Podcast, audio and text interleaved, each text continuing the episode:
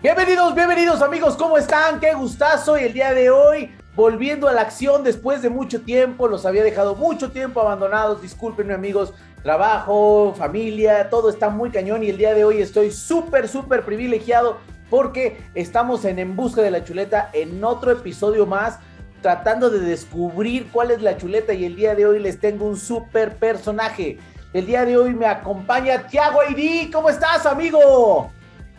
Hola amigo, ¿cómo estás? Un gustazo, un gustazo es mío estar aquí contigo compartiendo. Cuéntame.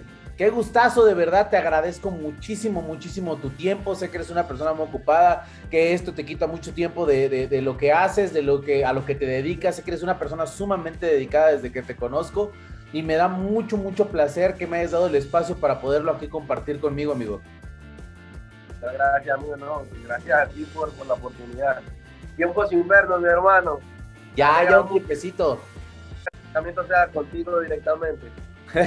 bueno, los que no sepan, yo conocí a Tiago, por ejemplo, cuando estábamos jugando fútbol, él y yo jugamos en el mismo equipo y la verdad, además de todo, de todo lo que ahorita van a saber a qué se dedica, es un súper, súper delantero, killer delantero centro.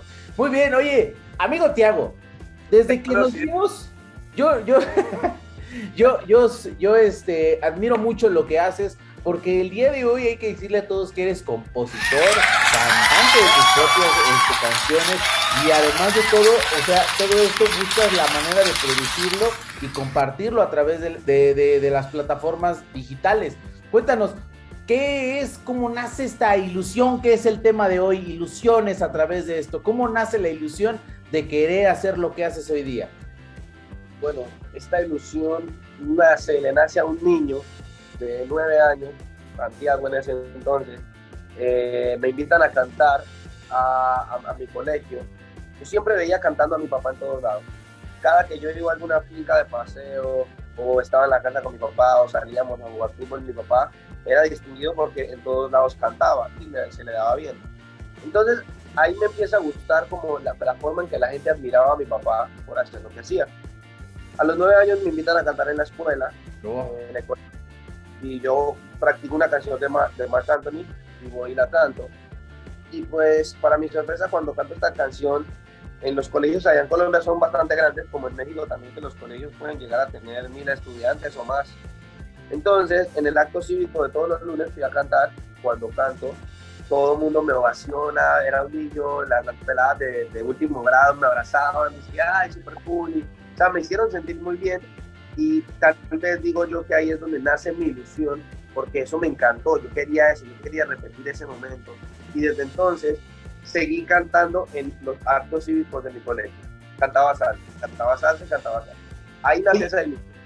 Oye, y cuando tu papá escucha cantar, porque pues él se dedicaba a esto, pero cuando escucha a su hijo que canta de esta manera, ¿cuál fue su reacción o cuándo fue la primera vez que te escuchó cantar? Dijo, no manches, ese es mi hijo. Bueno, mi papá me escuchó cantar justamente para, para cuando fui a cantar esa primera vez en el colegio y, él me enseñó un par de técnicas eh, con las cuales pues yo, yo, pude hacer una mejor presentación en el colegio. Él me escuchó cantar y me dijo, ¿qué vas a hacer lo que voy a cantar en el colegio? Entonces, ya antes de ese show, él me escuchó cantar en la casa y me corrigió bastantes cosas. Y ya cuando me escuchó cantar, pues ya, él, no fue, él no fue esa primera vez, pero después fue a otra que tuvo en el colegio y se sintió orgulloso, ¿no? Bastante orgulloso porque, pues, qué mejor que tu hijo siga tus pasos, ¿no? Claro, claro, claro. Y además de todo, escuchar que su hijo fue ovacionado por los demás, está bien cabrón. Yo creo que, fíjate, nosotros aquí en el podcast tratamos de compartir todas estas experiencias, porque yo te puedo decir, la vez que a mí más me ilusionó ver a mis papás, pues fue cuando mi papá me, vio a ver, fue a ver jugar fútbol, ¿no? O sea, esa parte de la que tientes la emoción de que alguien te está viendo y alguien tan importante como son los papás, ¿no? Que desde niño tenemos ilusiones y nos van creando. Dime, ¿en Colombia pasa esto de los Reyes Magos? O sea, ¿sí les traen juguetes los Reyes Magos? Sí, pero no es una tradición tan fuerte como lo es el 24 de diciembre, que le, decimos el traído del niño Dios. Sí, entre los adultos, eh, los Reyes Magos se dan regalos y cosas así, pero es como una, fiesta de adultos. No es tan, tan fuerte. Oye, pero si tienes tú, por ejemplo, en este caso el 24, si tenías la ilusión de que Papá Noel te trajera tus juguetes o nunca hubo esa ilusión? O sea, como niño, ¿te crearon esa ilusión tus papás de eso? Esa era Papá Noel o el Niño Dios y, siempre teníamos esa ilusión pues de la expectativa de, de, que alguien nos venía y nos daba un regalo, ya sea Niño Dios o Papá Noel, pero sí existía, claro. Es súper fuerte 4 de diciembre. Oye, ¿te acuerdas qué juguete te ilusionaba así como niño que dijeras, no manches, desde niño yo siempre quise esta madre y como que te ilusionaba de todos los que pediste o de todos los que trajeron en tu infancia? ¿Te acuerdas cuál es el que más te ilusionaba que dijeras, es que no mames, este era el juguete de moda? Porque nosotros teníamos una madre aquí que nos decían el ricochet, no sé si lo supe, el que parece que lo odiaras, que era un coche que daba vueltas y de todos lados. Ah, todos querían pedir esa madre que los comerciales eran así súper, súper, como, como los de Monster, dice que no, que pierdas el Super Ferranator. Que sí, exacto, algo así, entonces todos decíamos, no mames, esa madre es la que quiero, pero tú, ¿cuál, como niño, cuál era tu juguete? Así que decías, no mames, este es el que me ilusiona, cabrón. A ese mismo, esos carros que salían en, en, los comerciales y daban vueltas y se estrellaban y se paraban y pasaban por el agua y el narrador hacía una narración tipo Monster Jump. Eso ese, ese era mi juguete anhelado, nunca lo tuve pero mi segundo juguete anhelado, un juguete no, mi, segundo, mi segunda ilusión fuerte eran las bicicletas. Y un día me desperté con una bicicleta encima y yo pues hasta los 11, 12 años yo juraba que eso me lo había traído Papá Noel. Oye, y, también cabrón cuando se rompe, ¿no? Porque esa ilusión está chida, pero llega un momento en que la edad ya te rebasa. Dime, cuando ya te, cuando tus papás se acercan y te dicen, ¿tú ya sabías que eran los papás o tú no sabías esa parte hasta que ellos te lo dijeron? Me enteré, me enteré por mis primos. Lo que pasa es que nosotros teníamos una familia numerosa, entonces yo tenía muchos primos contemporáneos conmigo. Entonces, pues, en, las parches familiares estaban todos los adultos y todos los niños. Y ya eh, cuando, cuando sabe un primo, que lo saben todos. y te rompió mucho la ilusión, o sea, sí, sí así fue como el hecho de que tú sí creías que eso pasaba y llegó un punto en el que alguien te dijo y te rompe la ilusión. Eh, no me rompió la ilusión porque yo, he sido siempre como muy chispa, muy, muy... Entonces yo lo tomé no como, como algo que me lastimó, sino como una información valiosa. Yo dije, lo que yo hice fue que yo me hice loco, yo me quedé esperando, yo me hice el dormido y yo me quedé esperando esa misma noche. Porque en Colombia, según es todas las familias en una casa, y todos llevan los regalos allá, pero los esconden. Después mandan a los niños a dormir como a las 11 y ellos se quedan ahí bailando y luego todos van y reparten los regalitos, ¿sí o qué? Pues se los ponen a los niños durmiendo, entonces yo me quedé, quedé dormido y nada más esperé a que mi papá entrara y yo, ajá. ya sabía, ya sabía. Oye, ¿y te acuerdas también, no sé, si de niño te tocó este tipo de excursiones que ibas con tus amigos, no sé, de ir a acampar, de ir, que se iban todos los niños y de repente esa noche era bien cabrón dormir porque ya te estabas imaginando y te da mucha ansiedad el hecho de que llegara el otro día y dices, no manches, estoy acostumbrado a ver a mis amigos en la escuela, pero nunca irnos de campamento a un museo o algo, y toda la noche estás pensando, no mames, ya va a ser, ya va a ser. Me pasaba mucho con los paseos escolares. Era una ansiedad, o sea, todos los días los ves en el colegio, pero el día del paseo, o sea, no puedes dormir, una ansiedad, que, que me llevo, que esto, que lo otro. No, y lo peor era cuando te castigaban y no podías. No, man, sí lo peor del mundo, porque tú nada más imaginándote todo lo que los compañeritos van a vivir en ese paseo, no. Lo peor es que era? Era el lunes cuando llegabas y veías que todos tus amigos estaban hablando del paseo y tú no sabías ni madres de lo que había pasado. Y en ese tiempo no había redes sociales, no había nada, así que... Una foto, nada, todo queda no, pues en ese tiempo si un niño tenía un celular, de seguro no estaba en mi colegio porque... Eh, qué cabrón, qué cabrón. Oye, otra de las ilusiones que nos llegan como niños es esa parte, por ejemplo, cuando, cuando ya te vas a, cuando ya terminas la escuela y pasas de primaria a secundaria, ¿a ti te ilusionaba ese cambio, ese, ese, porque quizás de kinder a primaria no nos acordamos, pero de primaria a secundaria sí es saber que quizás en esa escuela ya ibas a poder hacerlo para lo que te ibas a dedicar. ¿A ti te dio ilusión ese salto escolar? Eh, de, primaria a secundaria. Ajá. No, no, nunca lo vi así como que, en la secundaria iba a definir qué iba a hacer, era más que todo como que eh, en el colegio eh, estábamos divididos primaria, secundaria era más que todo como que ya voy a pasar al otro edificio. Ah, ok, nada más era cambio de edificio, sí. Oye, bueno, vamos a hablar de la ilusión. vamos a hablar de, de, de, qué voy a hacer en la vida, yo creo que es cuando ya te gradúas en, en tercer año o en noveno que ya ahí sí tú entras a tus tres últimos años de bachillerato, ahí sí uno está como con, con la ilusión de, querer ver qué es lo que va a pasar.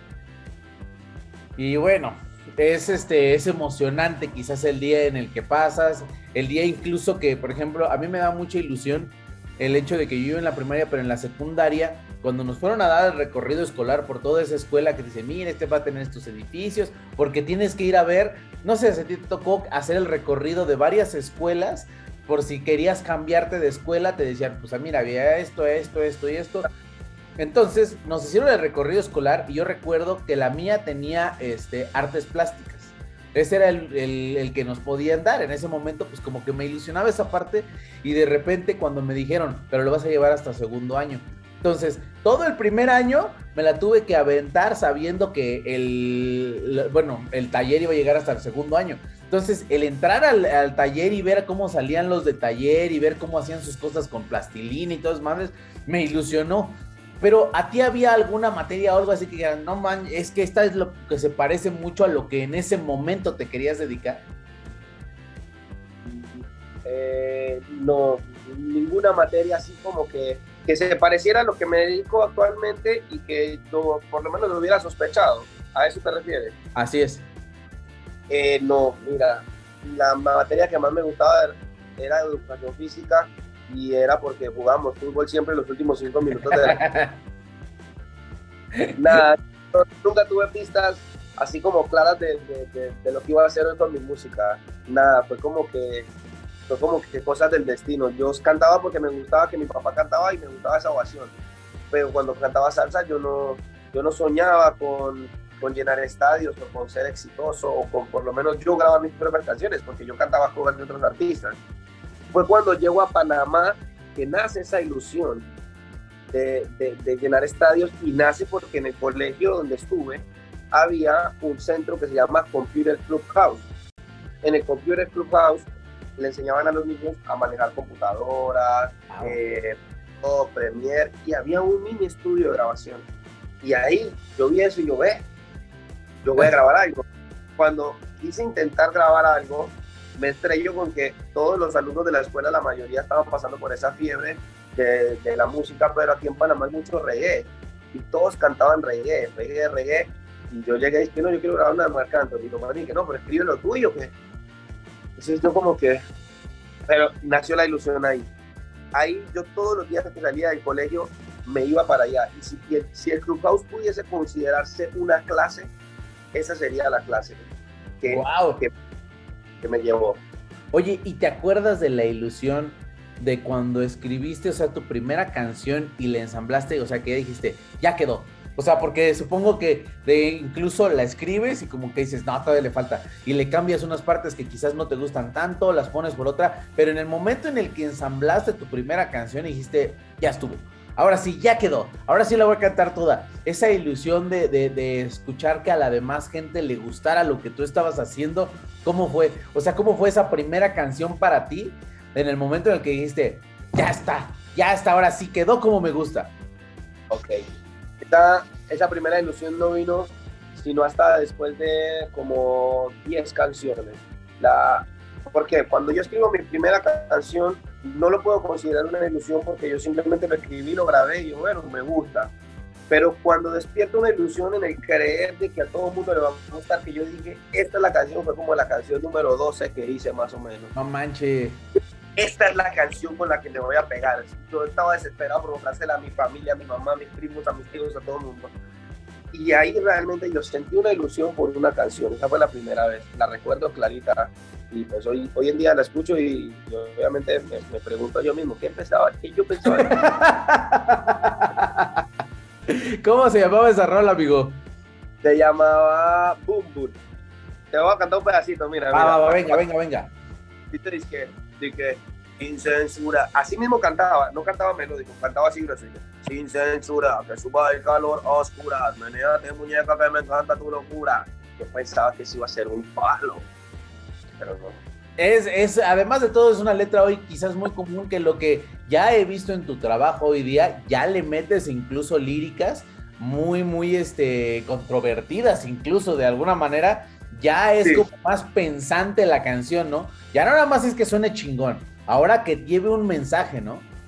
Da sentido lo que dices, exacto. No decir cosas por decir, dices que tengo una pastilla y una botella de agua y mañana me voy para la playa, no. Que todo lo que tú digas tenga sentido, y incluso a veces la canción, cuando tú te gusta la canción y la escuchas al principio, la terminas de escuchar, pero la tercera vez que la escuchaste, entendiste que tiene un mensaje oculto, que lo que iba en el principio fue como el, el, final de la canción y en realidad el final fue el inicio. ¿Sí me entiendes a, lo que me refiero? Que tenga esa en la escritura. Y eso me costó bastantes años también, ¿no? Pero la ilusión que nace cuando yo hice esa canción que te canté ahorita, que yo dije, con esta me pegué, la ilusión era tan fuerte que ya a partir de ahí yo nunca lo dejé. Yo seguí, seguí y seguí. Y la ilusión era ser mejor compositor no pegarme. Mi primera ilusión fue, quiero hacer una canción de la gran. Así mismo. y la cumplí, empecé a hacer canciones buenas. Mi siguiente ilusión así de fuerte en la música fue yo sueño con sonar en la radio. Y no, perdón, sueño con grabar con un productor de renombre. Y lo conseguí, pero tampoco me pegué con eso. Entonces me estrellaba, pero aprendía. Después me ilusioné con la radio. Eso fue una ilusión muy grande. Yo el día que yo suene en la radio, ese día voy a reventar. Y por cosas de la vida en la universidad conozco a alguien que me lleva a eso. Quedo sonando en la radio, me dan la oportunidad cada que estrenaba una canción, la llevaba y me, hacían entrevistas y sonaba. Y cumplí esa ilusión. Y ahí murió esa ilusión, pero seguía otra ilusión que era poder hacer videos de calidad. Y así mismo, desde ese momento que yo hice esa primera canción, la ilusión ha ido cambiando cada que cumplo con una hay una más grande. chingón, chingón, además de todo, que sigas además soñando. Porque uno como adolescente y niño sueña muchas cosas.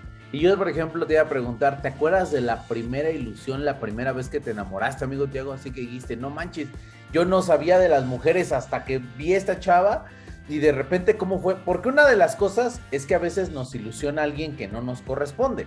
Esa es la realidad, ¿no? Nos gusta la más bonita de la escuela, que es la inalcanzable, ¿no? Que todos la vemos y todos quieren con ella, pero ella pues quizás está en su pedo, o sea, como que incluso ella sabe que trae, trae el porte, ¿no?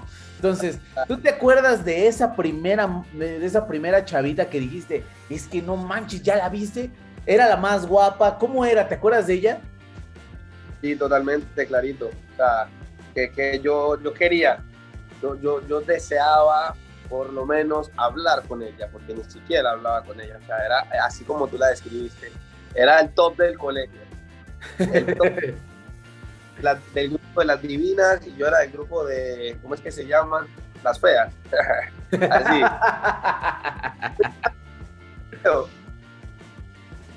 hay una novela, hay una novela que se llama Patito Feo, que es una novela argentina que se trataba de eso, era una escuela donde habían cinco divinas y un grupo de feas, bueno, yo sería de feas.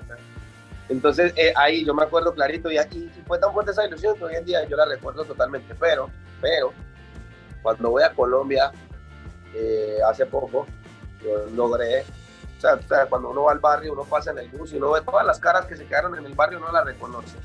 Y yo vi a, esa, ese fichaje, que en ese entonces era el boom, el boom del colegio y y pues nada, la, vida no, no, no, no, le dio muy bien a ella.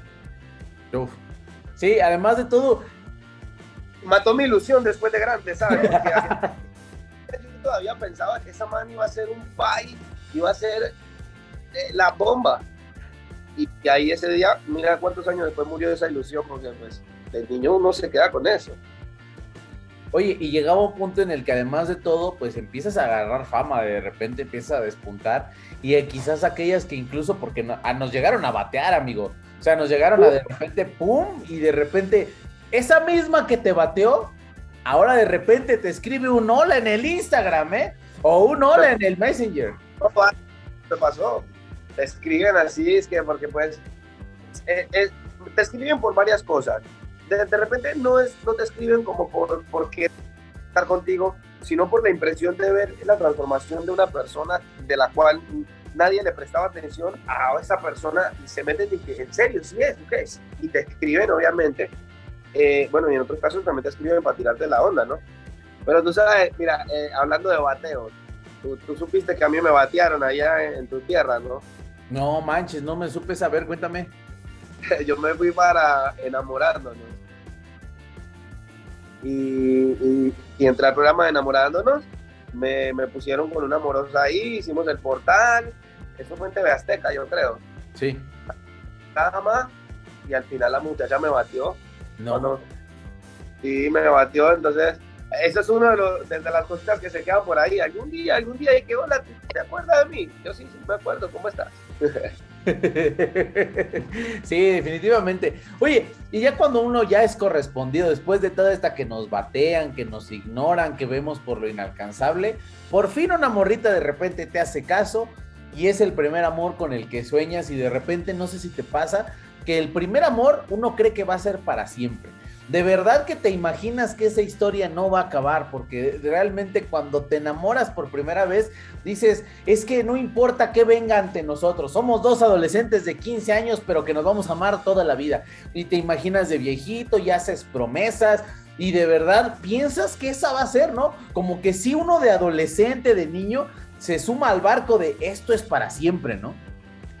Exacto. Es, es difícil esa situación no es difícil mientras, mientras dure. Es difícil cuando acaba, porque eso le pega a uno durísimo. Esa, esa, esa es una de las ilusiones que más duelen. Porque imagínate, como era el caso que hablábamos ahorita, imagínate que a mí me sucedió una vez que me hizo caso una de las ilusiones inalcanzables, cuando estaba ya, no, no fue en el colegio, pero era una amiga común de mucha gente y era la bomba, todo el mundo hablaba de ella y yo, entonces yo le dije a mis amigos, voy a escribirle.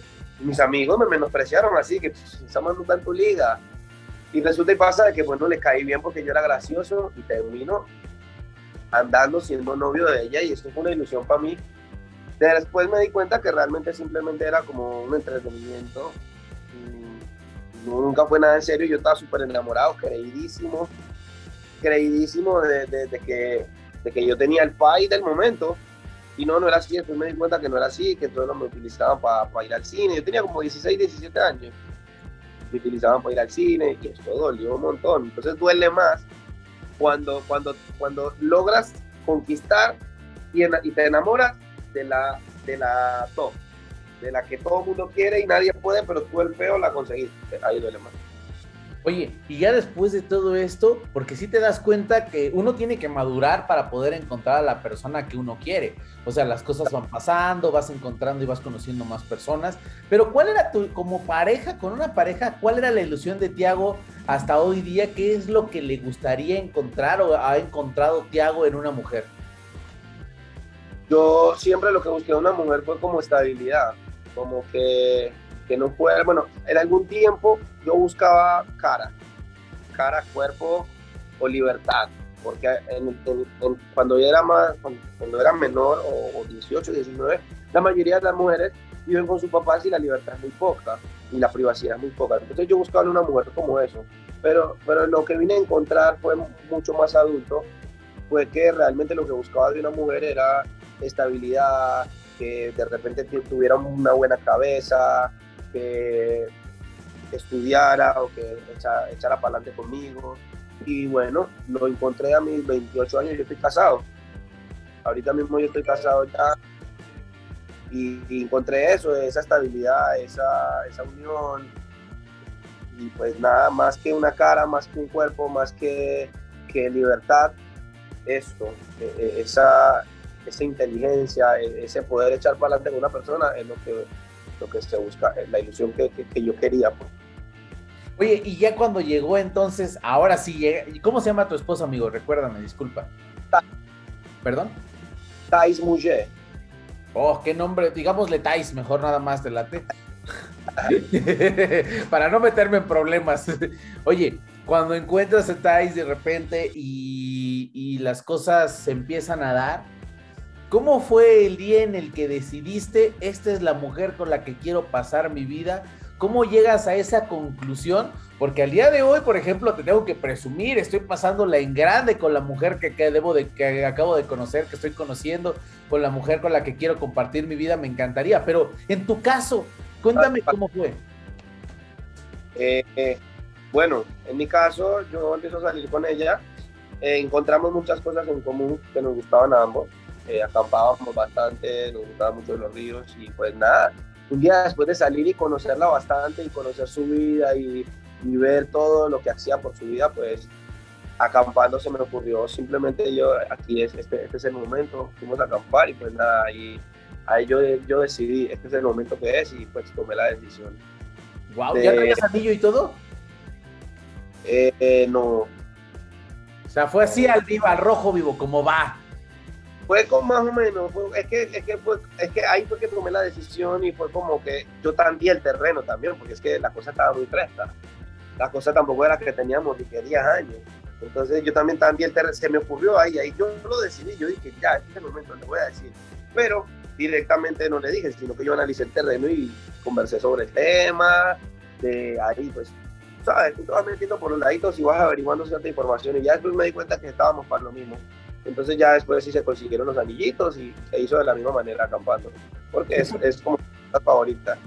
Qué felicidad, me da mucho gusto escuchar esto. Realmente me, me, gusta hablar de eso, ¿sabes? Porque pues no, no, mucha gente me pregunta de eso en las entrevistas, casi nunca me preguntan de ese tipo de cosas o, o casi nunca entramos en estos temas. Es que está padre el hecho de encontrar Tiago es una persona que la van a escuchar y aquí vamos a poner los links de sus canciones, vamos a poner alguno que otro, pero ¿qué te darás del artista? ¿No? A veces es lo importante de conocer que incluso te llegas a reflejar con la persona que es el artista. Puedes escucharte muy bonito, pero si por fuera eres una mierda, no sirve de nada, ¿no? Al fin y al cabo, lo importante es este respaldo. La parte humana, humanizar al artista, no solo es el que sale ahí cantando pretty, como tú dices, cantando bonito, sino que, o sea, un artista yo creo que un artista para conectar con su, con su público, el público tiene que saber bien qué tipo de artista es. ¿Sí o qué? Yo creo que a mí no me gusta un artista que yo no conozca su vida.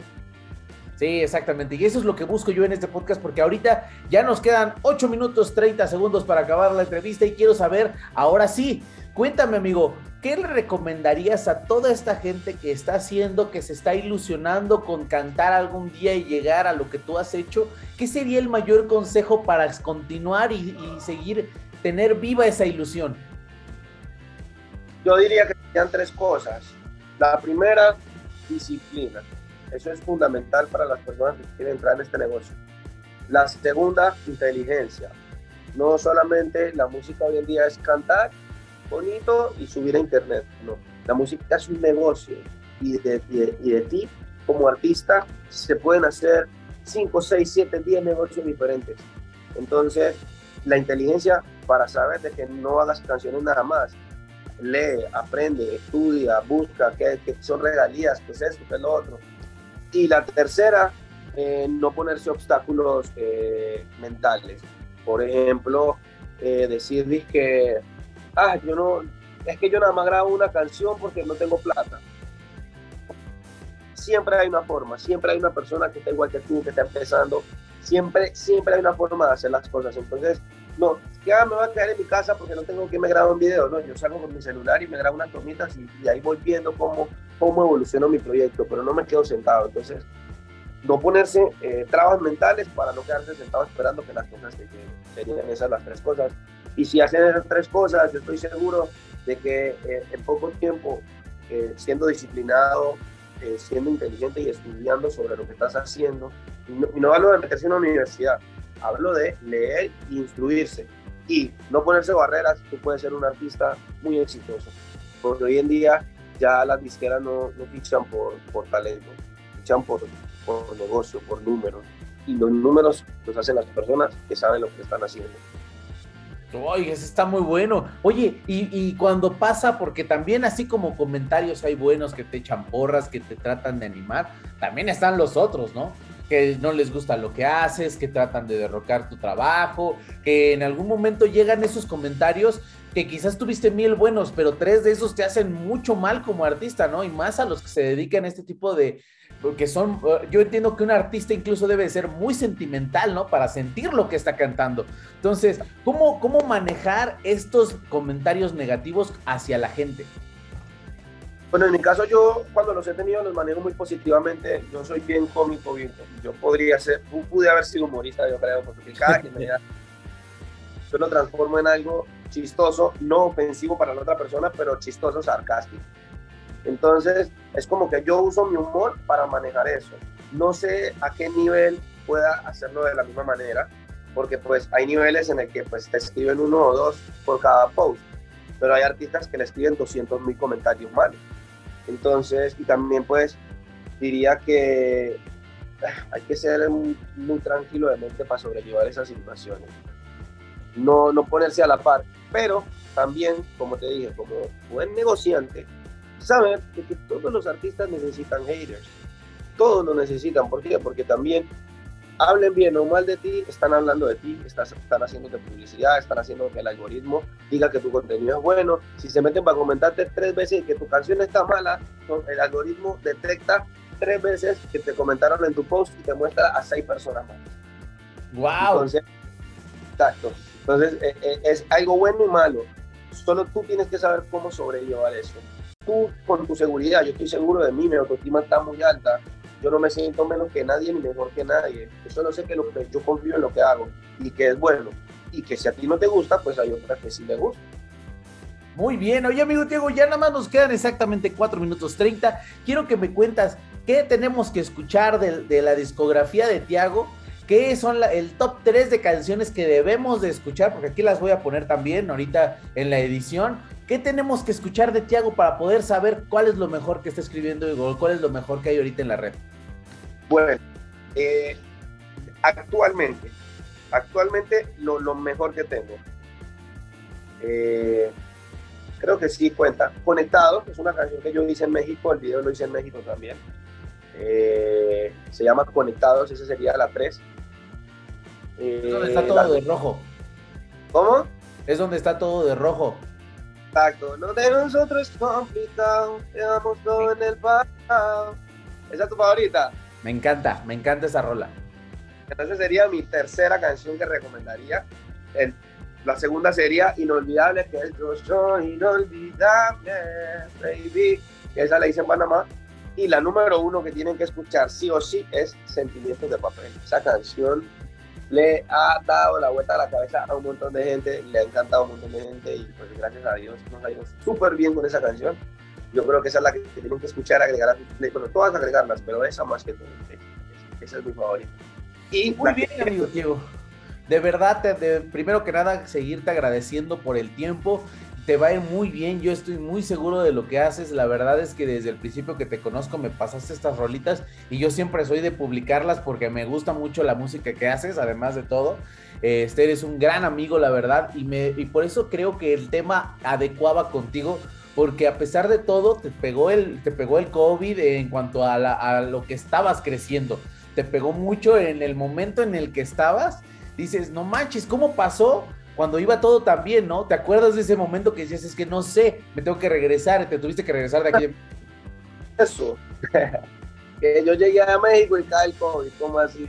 Sí, eso fue un, golpe, un, un golpe fuerte, pero como te dije, uno no debe dejarse de los obstáculos, ni aunque te los pongas tú ni te los ponga el destino. Tú sigue adelante. Y supiste mantener la ilusión y por eso me gustó mucho este tema contigo, porque sé que la ilusión ahí sigue.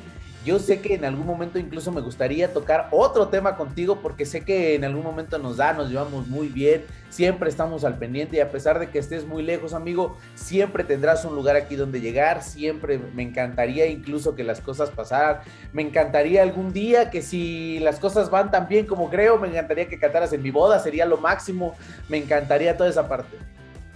Sería, para mí sería un honor cantar en tu boda, mi hermano, yo realmente voy a trabajar muy duro para, para, para, eso, para que cuando llegue ya esté por allá en las nubes, hermano, que toda la gente en tu boda quede súper satisfecha y bueno, tú también, claro que sí. ¿Sabes que también estaba pensando? Me gustaría hacerme como un tourcito por México y, me han propuesto eso de las bodas como dos veces también, mi hermano. Tú sabes que Benji, ¿te acuerdas de Benji? Sí, claro. Benji me dijo para el 15 años de la niña y no pude ir por pues, problemas aquí en Panamá pero a mí me encantaría hacerme un tourcito en México y cantarle a todos mis amigos, me encantaría. Amigo, mil gracias por tu tiempo. Por favor, amigos de En Busca de la Chuleta, compartan este video, estuvo buenísimo. Me encantó la entrevista con Tiago, me encantó que le sigan echando muchas ganas. Apóyenlo, vayan a sus redes. Aquí las vamos a poner para que lo sigan, para que escuchen su música. Está increíble, no se la pierdan. No se pierdan el siguiente capítulo de En Busca de la Chuleta. Mil gracias otra vez, Tiago. De verdad, que Dios te bendiga y que te dé mil cosas más de lo que ya te ha dado. Muchas gracias a ti. Nos vemos. Los quiero mucho. Bye. Listo, ya se acabó el video, amigo. Oficialmente ya estamos fuera del aire. ¿Qué tal? ¿Te gustó? Amigo, me encantó. Tú sabes que ese es el tipo de entrevista que yo siempre he querido hacer en las emisoras. Cuando yo a las emisoras, yo les digo a los muchachos, no, no me pregunten ni que, de, que, ¿cuándo nació tu carrera?